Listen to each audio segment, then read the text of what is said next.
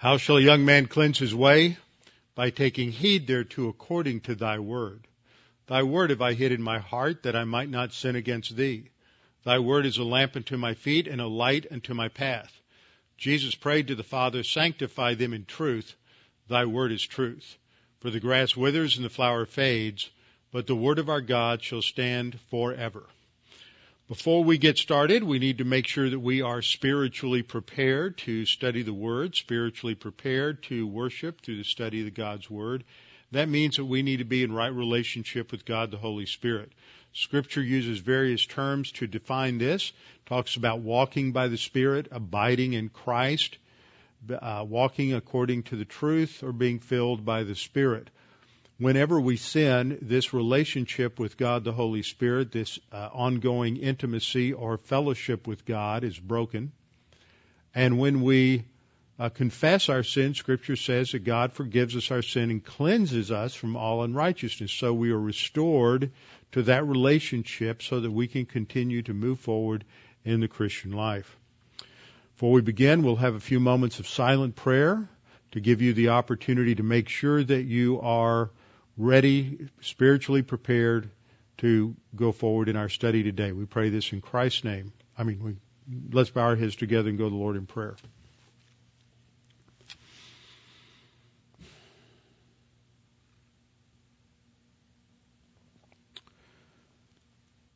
Father, thank you for this opportunity that we can come together to study your word and reflect upon these important truths that we can learn how to how to claim these promises, learn how to focus our thinking upon you and what you provided for us, that we can learn how to trust you consistently, walk with you, that we may continue to grow and mature, and that as we look around us and we see so many different uh, threatening things on the horizon in our culture, opposition to biblical truth, opposition to biblical values, we see a disease, we see the threat of, of uh, Ebola, the threat of plague, the threats of war. Yet we know that we can relax, that we are not to take counsel of our fears, and as we've learning, we're learning in this passage, we are not to fret. We are not to get all caught up with the negatives that, and the opposition around us, or with the unrighteousness that seems to be so successful around us, but instead we are to put our focus upon you. And now, Father, we pray that you'd guide and direct our thinking today in this lesson in Christ's name. Amen. Okay, we're in Psalm 37. We're looking at a very well-known promise, reviewing the principle that the way to exercise the faith rest drill is to claim a promise. That's the first step, which simply means that we put our mental fingers around this promise and grab hold of it. It may be a full promise, one verse, two verses, or part of a verse, and we say, Lord, this is what you have said to do. We can extrapolate this a little bit. It's not just claiming a promise, but sometimes it's just focusing on a command in scripture. And we looked at this in the context of Psalm 37 where it begins, do not fret because of evildoers. And I pointed out that this, this command not to fret is repeated several times in the introduction. It is mentioned in verse 7 and verse 8 as well. Do not fret because of him who prospers in his way. And at the end, do not fret. It only causes harm. So this, this is a command. And so sometimes all we're doing is we recognize that we are doing exactly what the scripture says not to do. And we focus on that one command and uh, in order to orient our thinking and orient the direction of our life at that point, and that's part of the faith rest drill at all. So we claim a promise, then we think it through. Why is that true? And that's important. It's not just a matter of of grabbing the promise, but we need to engage our thinking in relation to what we're told to do and why we're told to do it. And many times in promises, God says to do something, and as a result or alongside of that, He will do something else. That's the promissory part.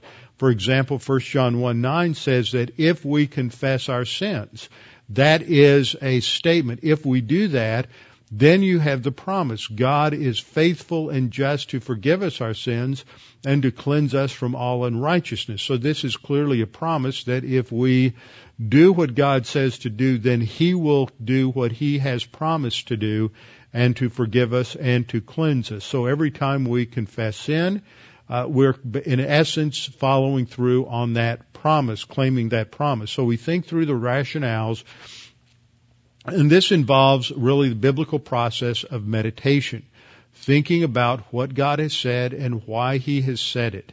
And so this this will bring to bear some of the things that we've taught and some of, and learned in, for example, the Bible study methods class. It's it's not just for pastors or Bible uh, teachers or for Sunday school teachers, but for anyone who wants to learn how to dig beneath the surface of the Word a little bit just in terms of your own personal study, your own personal med- meditation. And that's the second step, thinking through the rationales that are embedded in the promise. And then this leads us to firm conviction about the promise and putting that into practice in our daily lives. So the promise we're looking at is in Psalm 37, 4 and 5. It's a wonderful passage and it's a promise that many people use. And we began looking at this last time the, the promise reads, delight yourself in the Lord. See, there we have a command. And he shall give you the desires of your heart. That's the result of those who, for those who have implemented the command. So we have a command and then a promise. Uh, in verse 5, again, another command. Commit your way to the Lord. Trust also in Him. So it's a parallel statement a synonymous parallelism in the second line, and then we have the promise, and he will bring it to pass.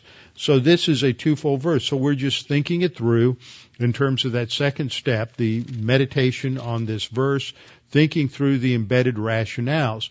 And as such, we went back to the first verse. We saw that actually in the Hebrew text it begins with the statement that this is a psalm of David but it doesn't give us any specifics about the original circumstances. And there are many times that this would be true in David's life. Uh, it's not necessarily true, um, uh, uh, or not necessarily tied to a specific situation. Now, what would happen in terms of the Psalms, uh, because they reflect a tremendous amount of thought, a tremendous amount of skill in terms of writing the poetry that's involved is David would have found himself in some situation or some circumstance and as he thought through that circumstance, certain doctrinal principles and doctrinal rationales became clear to him and he focused his attention away from the problem and onto the essence of God and the provision of God and he thought through these various rationales that we've talked about in terms of the essence of God and the plan of God. And so he then, after the situation, would sit down and write out this psalm in terms of biblical poetry in a way that could be set to music and sung as a way of expressing praise to God or perhaps as a way of teaching or instructing others as to how they can trust God in the midst of difficult, uh, difficult circumstances. And this particular psalm was written according to uh, the, uh, an acrostic pattern based on the Hebrew alphabet, which tells us that it was written as a teaching tool or an instructional tool. This was one of the ways that, that Jews would memorize scripture is if it's set in an acrostic pattern. So each word, each verse rather, begins with the next, a word that begins with the next letter in the alphabet. So the first word in the Hebrew text of the first verse would begin with the letter Aleph. In the second verse, uh, the verse would begin with a word that begins with the second letter in the Hebrew alphabet, Beit, and so on. And so there's an alphabetic pattern here which would be used as a as a mnemonic function in order to help people memorize the scripture. And throughout the Psalms, the, the whole concept of meditation and just the structure of the Psalms was designed to teach memory. This is something sadly that I find is lost in the lives of many believers today is they don't have a regular pattern of Bible memory and learning scripture. And there are many wonderful side effects to this. I think it enhances our memory. I think that as we memorize scripture and discipline our minds to do that, it helps us in many, many other areas. For young children, it's especially important. If you have young children, then from the time that they are old enough to say their first word, just read verses to them over and over and over again, then get them to repeat them. But the more that you do this, the more it gives them an opportunity when there's not much in their brains yet to absorb those verses. My mother always told me that the first complete sentence I ever said was 1 John 1 9. Later on it was John 3:16. I had these verses memorized long before I was a believer, but had them memorized when I was just uh, 2 or 3 years of age. And it's important to do that. And I remember that when I grew up in uh, when we had Sunday school at the church where I grew up, and when I went off to Camp Peniel, uh, we would have these Bible memory uh, challenges, and we would memorize scripture. And as a pastor, I can't tell you how many times verses that I may not have thought about or verses that I had not as an adult consci- consciously memorized, verses have been brought to mind, I believe, by the Holy Spirit when I've been teaching that I memorized when I was a kid. And I remember the first few years that I was a pastor, I would be teaching and how often that happened. I would go back and I would be in the middle of teaching something. Suddenly a verse would come to mind that I had memorized as a kid. And so the earlier we get into this pattern, the earlier you can get your children, your grandchildren to memorize scripture, the better it will be. What, what in the world would happen to us if we ever find ourselves in a situation where we don't have access to the Bible. We don't have access to the Word of God and, and then we're just left with whatever promises that we have uh, we have in our in our souls. I remember years ago, I don't even remember the name of the the man who was the POW at the time, reading a book about a Vietnam uh, POW who wrote a book called In the Presence of My Enemies and he talked about how as they were in the in the prison there at the Hanoi Hilton, how they would uh, the the men were trying to remember Bible verses, and one person would remember a snippet of this verse, and another person would remember a little maybe another phrase of the verse, and they created a code using Morse code or some other code where they would tap things out and they would uh, or they would talk to each other when they could and they would gradually piece together a, a, tremendous number of biblical promises that were used to comfort them. But it was because of what they had stored in the soul. But some, some of those men didn't have much, or they might just remember a little bit, and it really emphasized the importance of preparation and, and Bible memory. So we began in verse 1 last time looking at this phrase, do not fret. And it's the idea of do not fret is a word that means don't be angry. Don't get all worked up. Don't get all bent out of shape or, over something uh, that you have no control over. And the focus here is on evildoers, and that is those who uh, work in evil. They are the unrighteous. And I pointed out that this is like much of the wisdom literature. There are very, a lot of similarities between Psalm 37 and some wisdom psalms, and especially Proverbs, contrasting the righteous and the unrighteous. And we went to Psalm 1, and we showed that contrast between the righteous and the unrighteous last time, and that as as the Psalms are written, it's not written where it's talking about the believer versus the unbeliever, but the righteous believer versus the unrighteous uh, believer.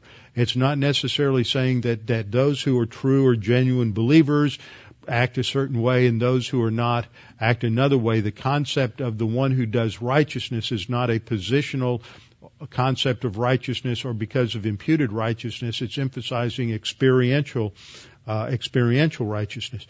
And many of us have had experiences where we have been surrounded by people who are uh, unrighteous. They are gossips. They're maligners. Uh, some of them have been Christians. Uh, some of us have faced this uh, even among friends or coworkers where we have been unjustly attacked. And it seems like the person who commits these sins and commits these attacks upon us uh, succeed and they are promoted and they reap rewards because of their unethical conduct. And so often this can cause us to get involved in a lot of mental attitude sins, anger, resentment, uh, revenge, vindictiveness, these things, and, and that's what this is talking about. Don't get upset. We can extrapolate this beyond a personal environment to talk about what's going on in the world around us. There is so much uh, legislative injustice in our world today as we see our culture drift more and more away from the historic values of the uh, Judeo-Christian worldview that established this country and the um, uh, U.S. Constitution. And we live, we have to be honest, we live in a world now where the culture dominated by the urban centers of the West Coast and the East Coast and many urban areas in, in the middle of the country where there is much more of a liberal uh, antinomian mentality. People just come together in large cities and they do not want to follow any historic norms and standards and they, they want to get away with whatever kind of immorality that uh, appeals to their particular uh, particular sin nature. And yet many of us want to have a constitutional conservative government. And the reality is that, that it's going to be very difficult for a truly constitutional conservative government to rule a culture where the people desire a liberal antinomian way of life. And so we're constantly going to be presented with this. And we just can't spend our lives getting all bent out of shape about all of the injustice and unrighteousness that goes on around us.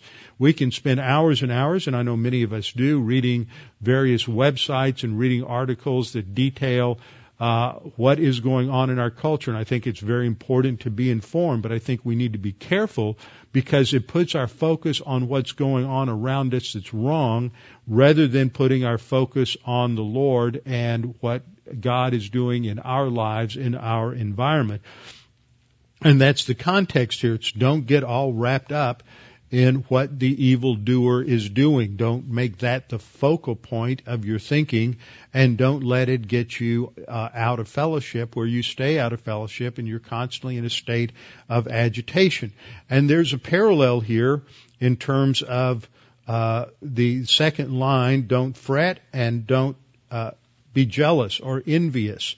And this this second line indicates uh, the fact that on the first line, it's uh, you're, you're being affected because you're seeing the unbeliever get away with something, and in the second line, now you want to be like the unbeliever and get away with it as well.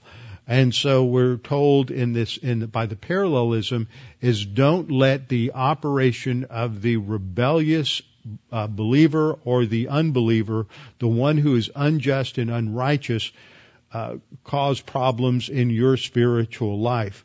Why? Because there is going to be eventually be um, be judgment, and so we need to keep our ideas, our focus on the end game. Now, in the, one of the problems that we face as believers as we think through this issue of being surrounded by uh, injustice or being surrounded by uh, an unfair situation whether it's real or whether it's perceived, the issue is how we respond. It's our internal focus. Now there's two different kinds of assaults that we get from the evildoer. One is an overt assault when you know that someone is specifically attacking you. It's out in the open.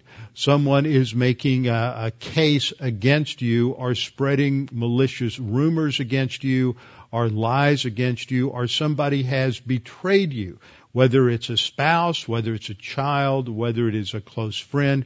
I think many of us have gone through circumstances where we have been deeply hurt by someone who, under the guise of righteousness, has betrayed us or treated us wrongly.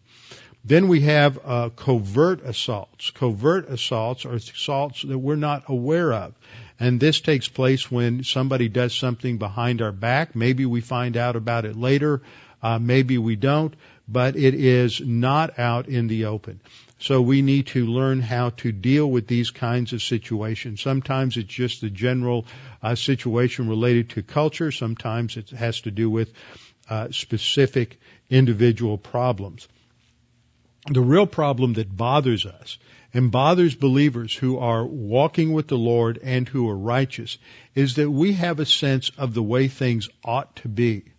A lot of unbelievers have this, but because of the fact that they have uh, calloused themselves in terms of their own unrighteousness and in their own suppression of truth in unrighteousness, they're not a, as uh, as easily reminded of this as as believers are. They're not as sensitive to it. And what we find is that as we look around, we see people who are uh, perhaps they're living out of wedlock, they're living together, they haven't gotten married, or they're uh, involved in overt sins that are perverted, or they're involved in uh, in unethical conduct in their business, and yet they seem to be quite successful. Uh, as churches, we can look around and see that there are many churches in uh, in America, many churches just in in Houston here that seem to be quite successful. They're quite large. They attract thousands and thousands of people, and yet their doctrine is perverted. Their methodology is perverted. They have pandered to the culture and they are preaching a false gospel. And if they're not preaching a false gospel, they've watered it down so much to where it becomes an impotent gospel and they are not emphasizing truth at all. And in many cases, they have succumbed to heresy and they're no longer teaching the Bible at all. They're teaching some sort of false system of spirituality. And so it's easy to look at them and say, well, how in the world can they be so, so successful and so, um, so apparently so blessed when they're not even teaching the, the truth. So we have these situations that occur where we see apparent success of injustice all around us. And so it's hard for us. You also, also can look at people who are working in a job. They work hard. They're ethical. They get there early. They leave late. And yet there are others who use their personality and manipulation and gossip to get ahead and they seem to advance. And so our response is to to become concerned. And on the one hand, we can become angry about it. And on the other hand, we can become envious. So in terms of human viewpoint, these are the two broad categories of that response. We can respond with mental attitude sin, or we can respond with the idea that if you can't beat them, join them. So there's a temptation to, for example, to compromise on doctrine, to compromise on your uh, personal policies or to compromise on your philosophy of life. Now, this is really going to get difficult for a lot of people.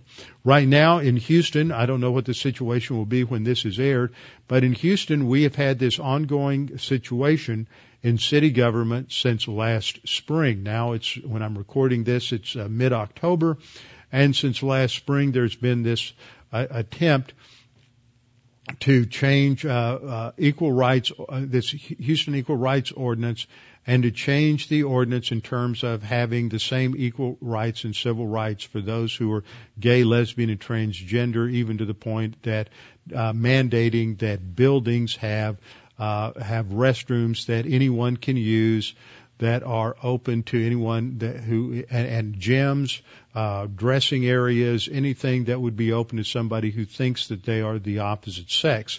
It is an assault on biblical values, and at its very core, it is an assault on the Bible, and it's assault on any religious system that holds absolutes in the area of sexuality, including Islam and Orthodox Judaism. And so people who have made decisions that they do not believe that homosexuality is right or that these sexual deviants are, are right, uh, are put in compromising positions in their jobs because now they're being forced by city government to institute policy and to enforce policy in the workplace that violates their personal belief. And be, this works now because we've created a culture based on secularism where about 99.9% of Christians have bifurcated their souls and they have one set of values that works in civil society and then they operate on another set of, of, of values when they're alone or when they're in their private life. And and what that really means is that there's they they at an epistemological level they've already committed to the fact that there are two sets of operational values. One set of absolutes that works at the workplace, and of course I can't take my personal values to the workplace because then I'll be fired. And I actually know that there's at least one person in this congregation who was fired from a job because of his stand on homosexuality. And if you are so committed to your paycheck that you won't stand up against these unethical uh, pr- practices that are being handed down from the human resources department at Exxon or at the city government or whatever, then you have committed your life to secularism and you've committed your life to a pagan worldview and you're already becoming a loser and a failure in your Christian life. The values that you believe on Sunday morning that you espouse from the Bible must be the values that dictate your behavior 24-7 at the workspace. And if you don't do that, then you've already compromised and you're living a life of compromise. And this has been so subtle that, and this is one of the reasons that Christians have very little impact on the culture anymore is because epistemologically they've already lost the battle probably 20 or 30 years ago. So we have to be careful. We can't get involved in a human viewpoint rationale that leads us to compromise because after all, it's the job. After all, that's what I have to do to take care of my, my family and to pay the bills. Uh, we have to stand up and, and after 30 years of assaults on on employee, employees, uh, this is almost impossible to reverse this process. I remember back in the late 1980s when I had a man in my church who was an employee of what was then Southwestern Bell, and all of the employees had to go through sensitivity training, and then the next year all the employees had to go through basically a visual guided imagery course, which was nothing more than New Age metaphysics, and everybody had to do that. And if you didn't do it, then you would lose your job. And so most Christians did not take a stand because they wouldn't lose their job. This is the kind of incrementalism that has taken place in the world around us, which has basically rendered most Christians ineffective out of fellowship most of the time. Remember in 1 John, the issue of being out of fellowship was doctrine. It wasn't practice. It wasn't sin. The primary issue that John's talking about is if you had a wrong view of the person and work of Christ, then you were out of fellowship. We tend to think of getting out of fellowship as only the result of committing a sin. But if you have a compromised doctrine at the core of your thinking, then then you're never going to go anywhere in your Christian life and going to church and learning the Bible is just a waste of time until you straighten out your value system and it's a value system that you are implementing 100% 24/7 around the clock. So we can't compromise on moral issues, on ethical issues. Our, our personal life policy needs to govern everything. And see, this is the assault that's taking place right now. What is happening from the liberal left is that there's an assault on biblical Judeo-Christian values and they're saying that religion needs to be confined to the pulpit. It needs to be confined and restricted to Sunday morning, but it can't leak out of the church and impact anything else that's going on. And that is the devil's world. And are, we have to decide, are we going to live according to uh, the, as a result of this outside pressure from the world and compromise with it, are we going to stand firm against it? And this impacts everybody. If you're a police officer, if you are in the military, if you are in any kind of work for the federal government, then you're being asked to implement and validate policies that are contrary to God's Word, and eventually you have to make a decision whether your spiritual life is more important than having a job. Uh, and this is a major problem for a lot of people, and I understand sometimes it takes it took a long time to get to this place in your personal life, and it may take you a while to be able to disengage simply because of the decisions that have already already been made. Uh, if you're in the military, and I think about people I know that are in the chaplaincy, and you you get in a situation where more and more things are being put upon you as a chaplain that this is what you have to do that you may believe runs counter to your belief about the word of God you may not be in a position to just immediately change your job. You may have to, uh, it may take you two or three years. You may be close to retirement. You may have to uh, take a hit uh, in terms of staying in your job for three or four more years to finish that retirement. But you didn't get to the place you are overnight, and you're not going to get out of it overnight either. Uh, it's real easy for us to say, well, you just need to quit being a, an employee there. But the reality is you do still need to pay your bills. You still need to do other things. You have to figure out a strategy to disengage before you can make those kinds of decisions. But the first step is realizing that maybe we're in positions where we need to disengage. So we need to make sure that our responses to the world around us are not motivated by our sin nature. They're not motivated by anger. They're not motivated by a desire to be secure in our job or in our finances because that means that we're looking to our job, our career, our finances as a source of security and not to the Word of God.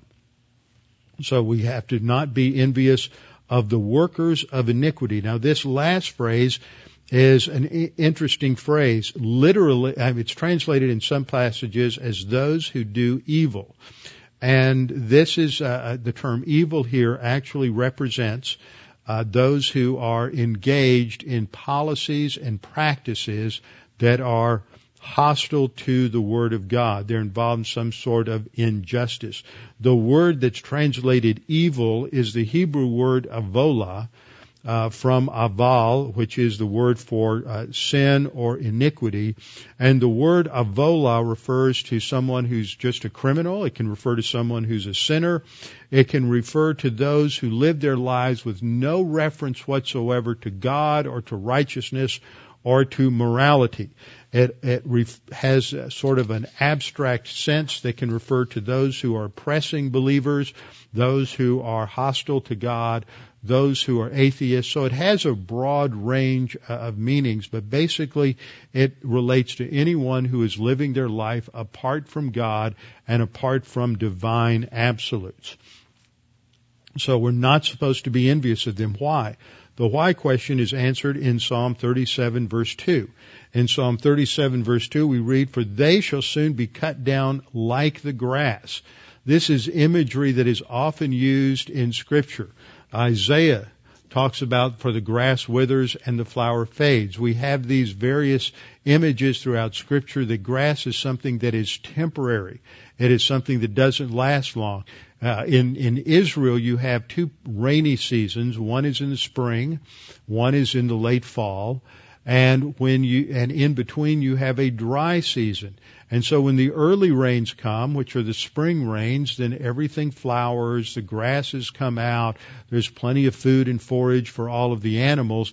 But then as the summer heat develops and as the, as the sun is high in the sky and the temperatures go up into the mid to upper 90s, there's no rain. For three or four months, there's no rain and the grass uh, will wither and the plants will die. And so that's what this picture is, is that this is something that is temporary. It, it, appears initially that the plant or the person has been very successful. He's flourishing. He's fruitful. He's productive, but it won't last. And in terms of not lasting, we have to put our perspective on eternity to get our mindset out of the idea that, that uh, that life consists of just a couple of decades or a few years. Often we look at somebody and we say, "Oh, you know, they're flourishing, they're doing so well. Look at how evil they are. Maybe for five or ten years, especially in our world today when we're so transient, it looks like they're very successful. And we don't necessarily see how God will uh, correct that or bring divine discipline into their lives. And many times we don't see uh, things that are happening that uh, that are outside of our vision. We see somebody at work who's b- being successful because of unethical pr- practices, he may change jobs and go somewhere else. Sooner or later, it may catch up with him, and we have no way of seeing that. We don't know what's happening behind the scenes in his personal life or at home. So we just have to put our attention on the Lord. The promise is that eventually there will be justice in every situation. Sometimes we may see some of it in this life. I know many of us may pray, Lord, I just want to watch. I just want to see you eventually bring them to justice. In many cases in this life, that's all the blessing these people will ever get. If they're Christians in the church age, they may end up with a complete loss of everything except their salvation at the judgment seat of Christ. But there is accountability eventually for everyone, and that's the principle of verse 2. It's a reminder to us that the reason that we should not be uh, upset about the evildoer is because eventually they're going to get what they deserve. We should not be envious of those who treat God lightly, the workers of iniquity, because eventually they will be cut down and their whatever prosperity they have will be destroyed. The solution for us is the beginning of this great section of promises that we have starting in, in verse 3. Starting in verse 3, we read, Trust in the Lord and do good. Dwell in the land and feed on his faithfulness. Now there's a couple of things that we ought to understand about this. First of all, we have, we have three imperatives here. Trust, dwell, and feed. Trust, dwell, and feed. There's a progression there. Trust, it has to do with belief, with confidence in God. Dwell in the land is, has to be understood in terms of the land promises of God in the Old Testament, but it would have application uh, to us as church age believers. And feed on His faithfulness is a very important and interesting uh, imagery that feed on His faithfulness is probably not the correct translation. So we are to trust in the Lord. That word for trust is the Hebrew word batak. And it means to trust, to rely on something, to feel safe or secure, to put confidence in something, and to totally uh, rely upon something, to be totally dependent upon something. Somewhere along the line, uh, people got the idea that this was a wrestling term, and it had to do with with do, doing some sort of a body slam on a mat.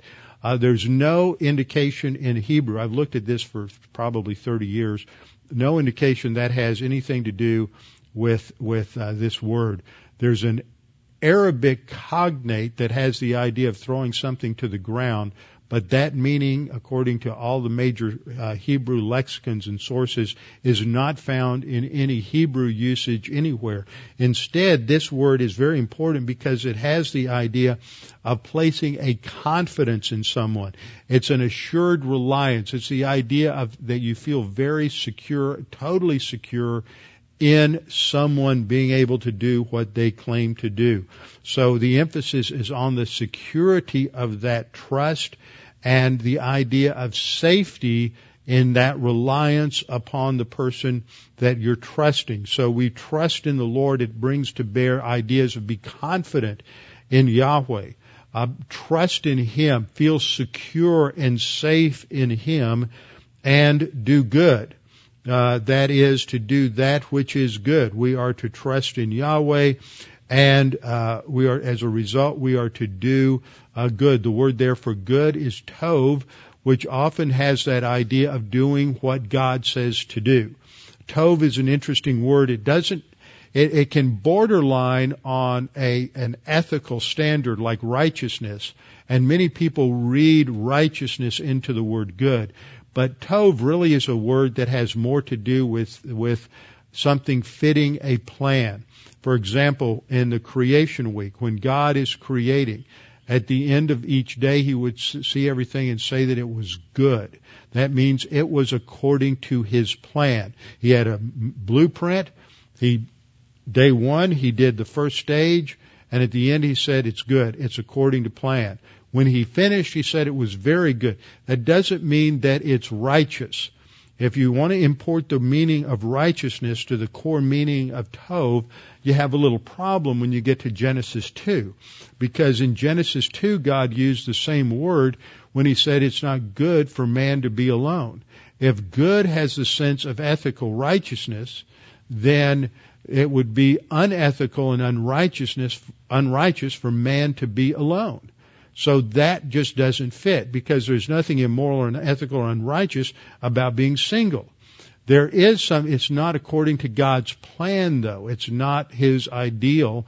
His ideal is for man and woman to come together uh, as a union in marriage. But there's nothing wrong, unethical, or or uh, immoral or unrighteous about being single. But if Tov has an ethical sense, then that's where you end up. And so we have to be very careful with these kinds of words. The idea is that uh, we are to do good. That is, we are to live according to God's plan.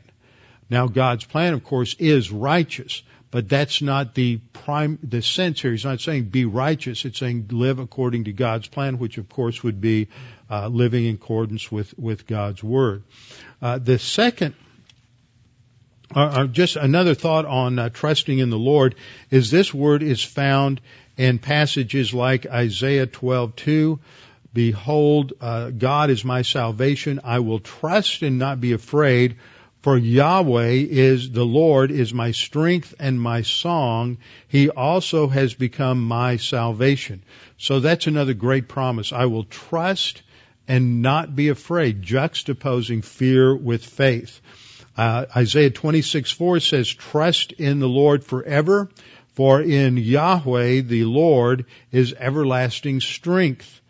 Jeremiah 17, 5 says, Cursed is the man who trusts in man and makes flesh his strength, whose heart departs from the Lord. So these are very important passages for understanding uh, this this important distinction, these very important promises that we have from the, from the um, uh, from the scripture. Jeremiah 17, 6 and 7, talking about the person who has uh, to trust in man his confidence is in man, for he shall be like a shrub in the desert and shall not see when good comes, but shall inhabit the parched places in the wilderness in a salt land which is not inhabited.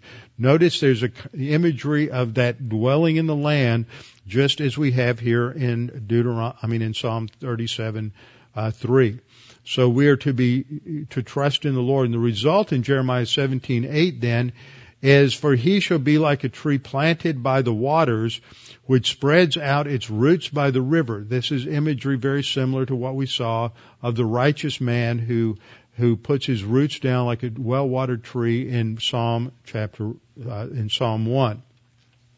So the focus here is on the fact that there is um, uh, God gives us security and stability. We trust in the Lord and we do good. Now, another thing that we see here in, in Psalm 37:3 uh, is a command to dwell in the land. The land for a Israelite, for an Israelite in the Old Testament, the land is his his uh, place the, where God promised blessing to Abraham and his descendants. So it has to do with being in a position of obedience. This would be comparable for the church age believer in terms of living and walking by God the Holy Spirit. So we are to live where God wants us in light of our position in Christ. Uh, that would be the application for us. And feeding on His faithfulness. Now, what does it mean to feed on His faithfulness? The the um, I want you to notice a couple of things here. First of all, it says they feed on His faithfulness. The word His that third person singular pronoun is not found in the Hebrew text at all. It just says there's a word for feed, there's an imperative, and then there's a word for that deals with uh, righteousness and in terms of uh, God's faithfulness, which is the word emuna in the Hebrew, which has to do with steadfastness, faithfulness, or, or, or integrity. So the command there, the word for feed, is an imperative that tells us to do something. It's the word ra'ah that has the idea of shepherding, leading, cultivating, or even feeding, as a shepherd would lead his flocks to pasture. And so there's a command that you are to feed what? And then faithfulness. And the idea here is probably not feeding on God's faithfulness because there's no third person singular pronoun there, but it would be the idea of cultivating your own integrity, your own righteousness. Dwell in the land, that is where God has placed you, and develop and grow in terms of your own experiential righteousness, your own integrity. So that fits the pattern. You do want trust in the Lord is the uh, synonymous parallel to dwell in the land. And then the result of trusting the Lord is to do good, to follow out God's plan.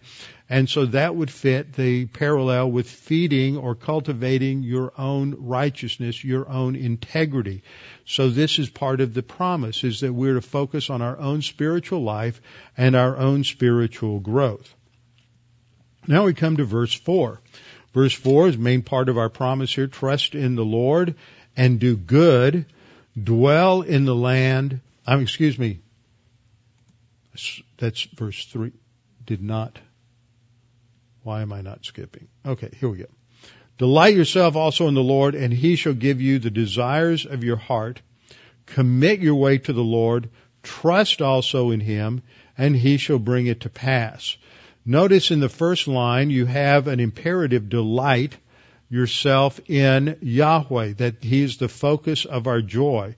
The second line in verse 4 gives the results. The results of your delighting in the Lord is that He will give you the desires of your heart. The second verse, verse 5, gives another command, commit your way to the Lord. And then a parallel to that, trust also in Him. So committing your way to the Lord and trusting in Him, and there's our word batach again, having confidence in Him, and then the result is He will bring to pass.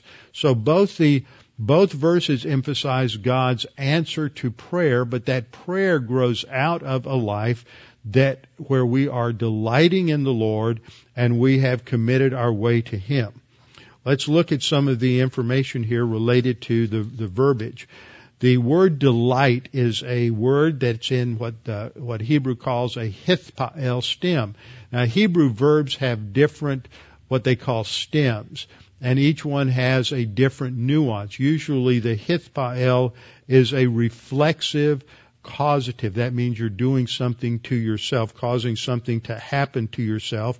And the meaning of a word in, for example, you have a word in the qal, stem or the piel stem may have a completely different meaning from what's in the Hithpael stem. So usage uh, really uh, is important here. And there's a uh, the word here has to do with uh, taking delight or joy in something. And our joy is in the Lord. It's so often we get distracted in life where our real pleasures come from people around us our pleasures come from things that we have, hobbies we enjoy, activities we enjoy. And what this is saying is our number one priority needs to be in the Lord. We need to delight in the Lord. We need to take real joy in what the Lord takes joy in. We need to focus upon Him and upon His Word. And that we need to, instead of being preoccupied with ourselves, we need to be occupied with the Lord and the things of the Lord. If we're too busy to listen to three or four or five hours of Bible teaching during each and every week, you're too busy. You have to straighten out your life, figure out a way to put your priorities right. You spend time doing what you want to do. We're all that way. When you look and evaluate your life, you eat what you want to eat and not what you think you ought to eat or wish you ought to eat. We do what we want to do. You look at how you spend your time. That tells you what you really want to do. And if you're not spending your time in the Word, and if you're not spending your time focused on the things of the Lord, then that really isn't a priority to you no matter how you say. So you need to have a long talk with yourself and refocus. We need to focus upon the Lord. Uh, this word is used in passage such as Job 22:26 which says, For then you will delight in the Almighty and lift up your face to God. The idea of lifting up your face to God has to do with prayer. So in both places, we have a, a an, an environment, a context talking about the importance of prayer and communication with God. So delighting in the Lord isn't just a matter of reading your Bible or studying or listening to the pastor teach the Word, but it moves forward into that ongoing relationship with the Lord. It is enjoying our fellowship. Too often we've had people who've gotten the idea from the phrase in fellowship that all I have to do is confess my sin and I'm in fellowship. But, but that that's a misunderstanding of what that means. To be in fellowship means to enjoy fellowship, to be involved in a relationship with God, to be moving forward in that relationship with God. It's an active concept, not a static or passive concept. And so we need to recognize that we are actively walking by the Holy Spirit, abiding in Christ. See, these other terms that are used give a dynamic to fellowship that we lose when we just use that phrase in fellowship. And too many people have uh, really hurt their spiritual life by not understanding that. So part of this, of course, then is delighting in the Lord, is delighting in in God's Word, delighting in God's will. And the only way that we can know God's will is to know God's Word. when we look at other promises, for example, uh, p- very much parallel to this, when we look at the fact that if we delight ourselves in the Lord, He'll give us the desires of our heart.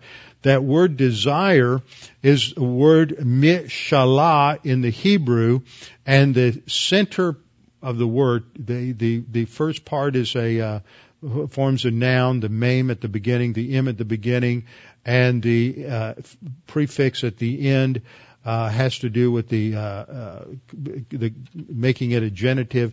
Uh, sha'al is the center of it, and that means to ask something. And he's going to give us the requests of our heart. Well, this doesn't mean that God's going to give us whatever we want. He's not just some Santa Claus up in the sky. We have to look at passages such as uh, 1 John 5, 14 and 15, where John says, Now this is the confidence that we have in Him, that if we ask anything according to His will, He hears us. See, if we delight in the Lord, we're going to learn God's will, and we're going to think God's way, and as a result of that, what we ask of Him is going to be in accordance with His will and His way. We're going to be uh, uh, walking and I mean thinking in terms of divine viewpoints. So we need to uh, think in terms of His Word. John 15:7 says, "If you abide in me, and my words abide in you." So those words have to be abiding in us, and then uh, Jesus said, "Ask whatever you wish, and it will be done for you."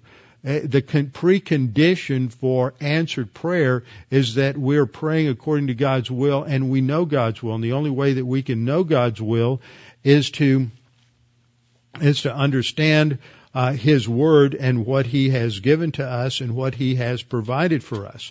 So what we see here is a very important principle that we need to, as part of delighting in the Lord, is we need to understand exactly what His uh, what His will is. So in, then we come to verse uh, verse five, which develops the thought even further. Commit your way to the Lord. Trust also in Him, and He will do it. Now this is an important word here at the very beginning, commit. The English word for commit has a different nuance from the Hebrew word for commit. Uh, the English word for commit has the idea in, in one meaning, looking at the, at the various meanings in the Oxford English Dictionary, only the third meaning uh, would relate to this, and that's the idea of transferring something for safekeeping to somebody else but generally it has ideas in the English word commit that aren't part of the Hebrew word. The Hebrew word is galal, which means to roll something. And it has that idea of rolling something over onto somebody else. That is entrusting something to them, handing something over to someone for safekeeping, uh, surrendering something to somebody else so that they can provide for it or take care of it. That's the idea. It's parallel to the idea of casting our cares upon Him because He cares for, for us. The word there for your way is the path of your life. This is the course of your life. It brings into uh, focus what we often find in wisdom literature is what direction is your life going to take? Are you following God and God's plan for your life and your ultimate destiny and His plan? Or are you living your life according to your own way? Proverbs says that there's a way that seems right to man, but the end thereof is death. So we're to commit our way, commit our life uh, to the Lord. That means to entrust it to Him, which is what comes up in the second uh, line there, to trust in Him, batak. We're to, uh, so commit here, galal, and trust, batak, are parallel, whereas the English words commit and trust are not the same thing. Uh, so this is, gets a problem for people in the gospel. They say, well, you need to commit your life to Christ. But in English, commit is not a synonym for trust. And so that's not a good way to explain the gospel. The Bible says we're to believe in Jesus Christ uh, as our Savior. So this is really commit is is an awkward term. It should be has the idea casting uh, our, your way to the Lord or rolling your way over something like that. I find another word other than commit to emphasize this idea of trust. This is developed in passages like Isaiah 26, 3 and 4. Uh, thou wilt keep him in perfect peace whose mind is stayed on thee because he trusteth in thee. Trust in the Lord forever, for in Yahweh the Lord is everlasting strength. So an emphasis that we have here is on the faithfulness of God. Passages that we see developed, uh, where this idea is developed later on in the Psalm, turn, turn page down to verse 25, where David says, I've been young and now I am old, yet I have not seen the righteous forsaken. What he means by that is even if your life is lost for whatever reason, even if your health is lost, God has not deserted us. God always takes care of us. Maybe not in the way that we think or hope that we would, but God never deserts us. Um, he's ever, verse 26, he's ever merciful and lends and his descendants are blessed. So this is the person who is righteous, who lives the right kind of way. Generally, this is true. That's what wisdom literature is. These aren't promises. Uh, this is uh, here. This is stating a general uh, truth. That's what wisdom literature is. Uh, Psalm 30, uh, our Lamentations 3, 22 and 23 is another favorite promise dealing with the faithfulness of God. Through the Lord's mercies we are not consumed because his compassions fail not. They're new every morning. Great is thy faithfulness. Other passages that we can go to, uh, for example, Isaiah 30, 15 through 19 is another great passage on the strength of God. Uh, in our own passage, uh, if we look at verse uh, 28, for the Lord loves justice and does not forsake his saints. They are preserved forever, see in contrast to the unrighteous who is blown away. Uh, the right, the Lord loves justice, does not forsake his saints. They are preserved forever, but the descendants of the wicked shall be cut off. The righteous shall inherit the land. The focus there is on inheritance, not upon salvation or justification. God is the one who takes care of the righteous. This is David's conclusion in verse 39. But the salvation of the righteous is from the Lord. He is their strength in the time of trouble. And the Lord shall help them and deliver them. He shall deliver them from the wicked and save them because they trust in Him. Let's close in prayer. Father, thank you for this opportunity to study these things this morning, to be reminded of these great promises of your faithfulness your trustworthiness, that our confidence, our security, our safety should be totally put in your hands, and that we are not to be uh, uh, compromised by the world system. We're not to be envious of those in the world, but we are to take our firm stand against the uh, the trends of the age and the influence of the cosmic system, no matter what it may entail, because otherwise it has, uh, it, it presents a tremendous danger to our spiritual life and the health of our soul. Father, we pray that you'd give us the courage of our convictions. In Christ's name, amen.